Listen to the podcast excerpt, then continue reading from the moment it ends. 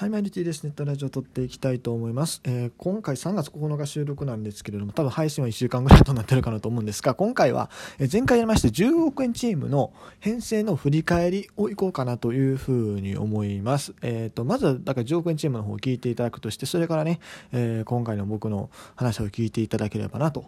いうふうに思います。ちなみに、あの、10億円チームのその、編成振り返り会みたいな2回やろうと思ってて、1回目は自分の中のその、他に候補になってた選手のとか、あとは、えこういう風なところを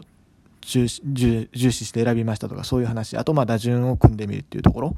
かな。で、えっと、もう一回、えっと、10億円関係で裏話というか、まあ、そういう感じのやろうかなと思ってて、それは、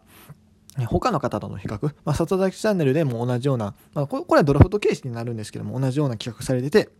里崎さんとその袴田さんの、えー選出と比較したり、あとはまあ、えーカープキャストの皆さん、まあ僕は今回企画に勝手に乗らせてもらってるんですけど、このカープキャストの皆さんの、えー選出っていうのとも比較したり、あとまあどういう選手の指名が多いとか、えー自分がなんでこの人気選手選ばなかったとか、まあそこら辺の話をしたいなというふうに思います。まあもともとね、この2つ一本でまとめようと思ったんですけども、全然時間で収まらなくて。だからね、あの、日本に分けることにしました。ということで、えーちょっと時間に余裕があると思うんでね、えーそのつもりで喋っていきたいなというふうに思います。えーそれではまずね、えー前回の指名の振り返りですが、振り返りをしつつ、じゃあ、えっ、と、他に候補になってた選手を挙げていきますか。はい、えー、と、あ、その前にね、まずね、重視したところは、まあ、あのー収録前に、収録前で、ね、収録中にもちらほら言ってはいたんですけども、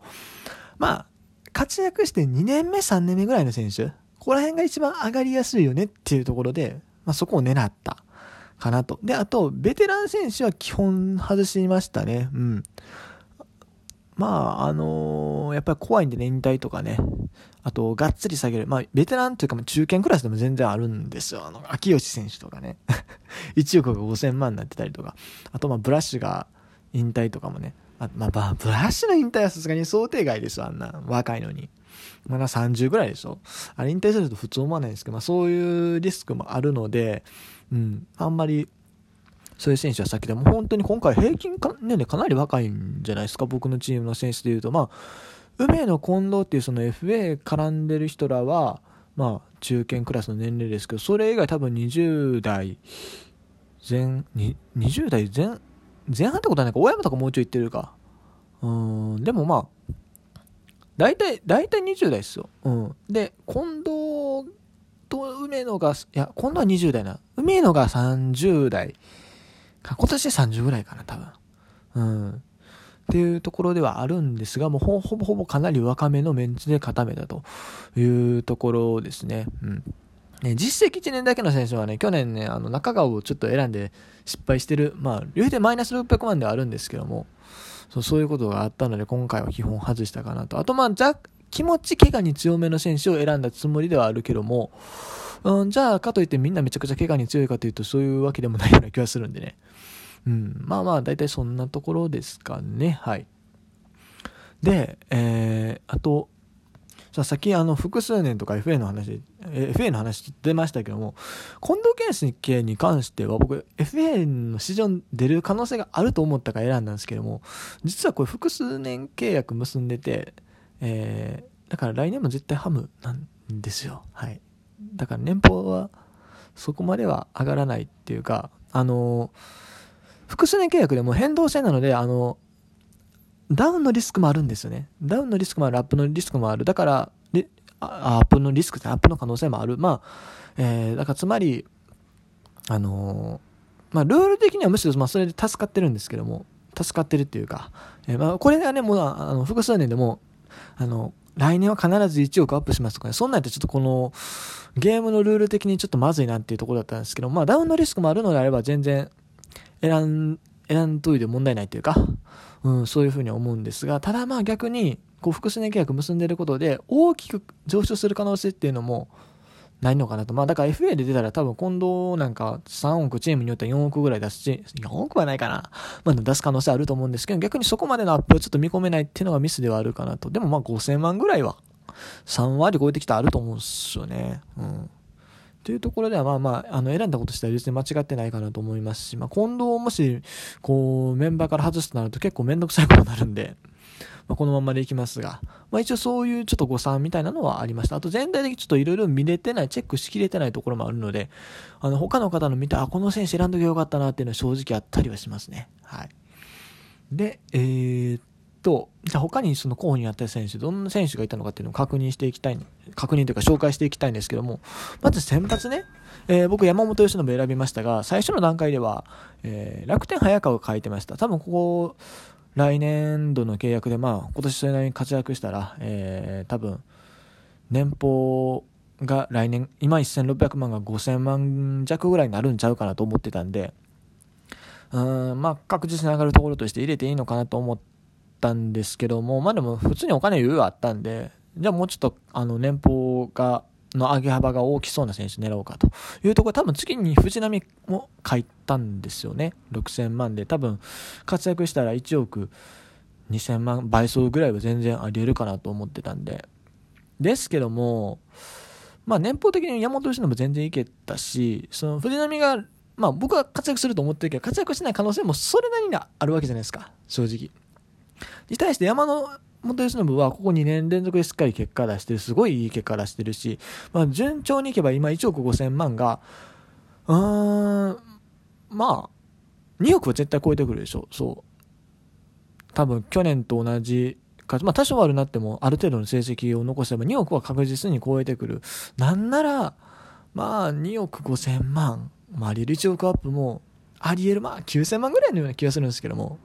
まあでも、かなり上がると思うんですね。てかと考えたら藤波よりも山本由伸の方がその確実性もあって同じくらいのそのアップを見込めるのかなと、うん、いうふうに。まあだから確率の問題ですね、山本藤波っていうのは。そんで、まあ山本由伸を選びましたと。で、中継ぎは迷ったんですけども、こう平と一緒にね、4200万、又吉っていう選手がいるんですよ。ここ実は候補で。又吉ね、ちょうど FA があるんで、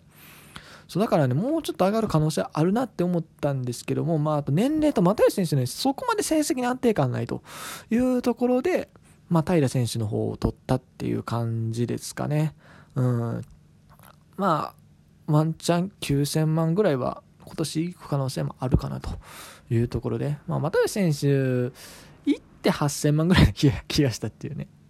まあそこら辺もありますし、まあ体も頑丈そうですね、平選手。っていうところかな。はい。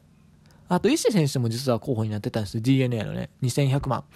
でもどうかなうん、ちょっとね、上がり幅的なところね、やっぱ、平選手のところの方がロマンあるかなというのもあって、まあ、あとお金も余裕あったしね、平選手の方を選んだというところですね。あとね、これ、里崎さんの方でやってたね、森脇亮介、これちょっとね、見ときゃよかったなって、僕、今回ね、選手メーカー買ってないんで、そう、選手名鑑持ってたんですね。いろいろ見ながらね、あ、この選手もええなとかいろいろやってたんですけど、今回ね、あの結構僕の記憶に頼ってやってるところがあるんで、そう、まあ年俸のね、推移の確認とか、推移の確認、まあどんぐらいどの球団なら上がりやすいとか下がりやすい、そういうの見てたんですけども、うーん、ちょっとね、あの、成績自体はそんなにそこまできっちり見てたわけじゃないんで、そ森脇、あー、その手があったかって、防御率結構良かったんですよね、調べたら。まあ、ちょっとそこは若干後悔してる部分だ。でも、平もやってくれますから。はい。平やってくれる。そ、れだけなんですけどね。うん。で、抑えね。抑えね、栗林と一緒に迷ってたのが、まあ結構ライマルとかの声もあったんですけども、えー、杉浦ですね。まあライマル外した理由はこれ今度述べるとして、杉浦投手を迷ってた理由なんですが、えー、杉浦投手のまず年俸が高い3700万。栗林選手よりの倍以上すると。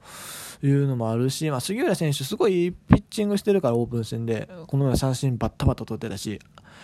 上がってくると思うんだけれども、ちょっと故障が怖い。1年間きっちり働けるかどうか、やっぱそこら辺ちょっと体の丈夫さにやや不安がある選手なんで、ちょっとリスクが高いなと。うん。一方、栗林選手は、まあ、そこら辺のリスクほぼないのかなと。まあ、わからへん。実際もしかしたらスペ体質になったりするかもしれんけども、まあでも1年目やし、やってくれんちゃうかなっていう。まあ、1600万が下がる可能性ってほぼないし、まあ、下がったところで200万ダウンやるし、みたいなね。あまあ、あと全体の年俸のバランスとかの兼ね合いで、えー、栗林選手の方を選んだっていう感じですね。そう。そいや杉浦選手もね、本当選びたかったところではあるし、まあ、えー、カープキャストのさんの方で多分セカンドチームっていうのを作ると思うんですけども、まあ、僕は今年は、あの、本当に、去年はね、もう、鬼、厳しいルールで、あの、カーブキャストさんのセカンドチームで出た選手も選べないっていうルールでやって、まあ、かなり成績悪かった。まあ、それこそ当たり前やるって話なんですけども、ルール厳しすぎるから。なんですけど、まあ、今年は、あの、カーブキャストさんのセカンドチームの回を聞く前に自分でセカンドチーム作ろうと思ってて、まあ、だからその時に、杉浦選手選ぼうかなと思ってます。杉浦選手ね、えー、っと、まあ、選ぶ、だまあ、確定ではないんですけど、選ぶ可能性高いかな。えー、カーブキャストさんの方では今のところ名前上がってない選手になるので、えー、結構これは面白いかなというふうに思ってます。で、あとは、えー、っと、他では、でもそんな迷ってないんですよ。うん、キャッチャー梅ちゃんも僕の中で早いこと決まってたし、まあ、栗原修斗あたり、ホークスはね、やっぱね、上がるときはやっぱグッと上げてくれるし、下がるときはそこまで下がらんよね。特に若手に対してはっていう感じがしたんで、お金あるしね。っていうところで、まあ、割と入れやすかったかなと。あとは、迷ったところでもそんなにないよね。うん。まあ、あの、現状ある程度レギュラー出てて伸びしろを感じる選手ってそんなに多くないので 正直な話ね。だからあのまあまあある程度方法すんなり選ばれたかなと。あとまあ外野で言うとね高山選手っていうとこ実は候補になってはいたんですけども、まあ、ここも3000まあまあでも正直1軍で確実に出れるかっていうと結構微妙なラインだったねそう出場機会が得られるかどうかっていうのは結構重要なんですよ高山選手外野だけなんでし他のライバルも結構多いし、左バッターも多いしっていうところね。うん。あ栗原選手とかね、シュート選手って複数ポジションできるから、それやっぱ強みでしたよね。うん。まあ、あと迷ったところで言うと、岡本選手とかね、岡本選手のちょっとね、年俸がちょっと2億1000万高すぎるなっていうところかな。うん。あと候補に上がってたのはね、えー、っと、まあい、いるんだけど、ちょっとこの辺は若すぎて、今、今がもともとそう、あまりにも少ないから、アップも少ないやろなっていうのを外した選手、若手の選手は何人かいました。はい、というところで、えー、今回は、まず、はい、振り返り会、その1でした。